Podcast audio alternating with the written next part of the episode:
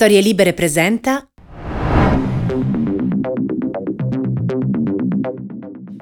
l'infezione da coronavirus e la diagnosi. Come succede? Come si fa? Facciamo un po' di chiarezza. Prima di tutto vediamo la storia clinica di un paziente che contrae questa malattia. Il paziente viene infettato.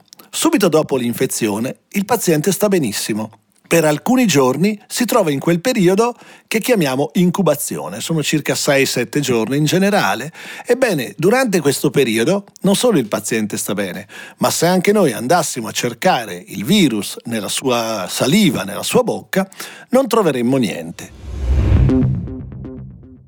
Non abbiamo nessun modo per capire se una persona sana è una persona sana, punto e basta, o è una persona sana che è già stata infettata e che tra 3-4 giorni si ammalerà. Per questo è così tanto importante l'isolamento.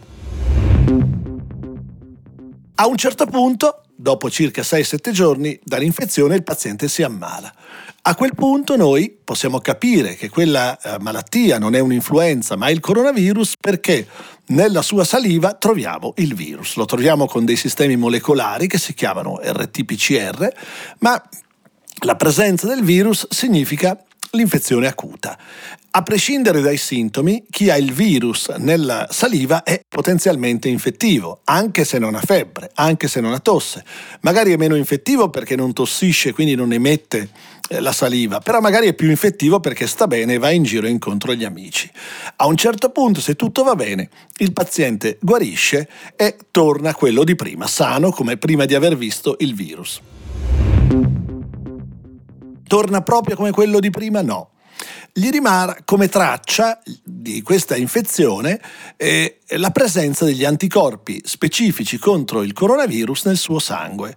Quindi noi, vedendo una persona sana, possiamo distinguere la persona che non ha mai incontrato il coronavirus da quella che invece ha incontrato il coronavirus ed è guarita, perché la seconda avrà gli anticorpi contro il coronavirus nel sangue. La stessa cosa vale per il morbillo. Chi ha avuto il morbillo ed è guarito ha nel sangue gli anticorpi contro il morbillo. Chi ha avuto la varicella ed è guarito ha nel sangue gli anticorpi contro la varicella.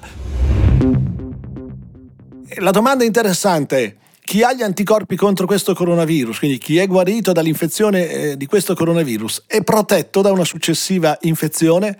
Questo ancora non lo sappiamo e sarà molto importante, perché se chi ha avuto la malattia non fosse protetto, sarebbe molto più difficile mettere a punto un vaccino. Una produzione storielibere.fm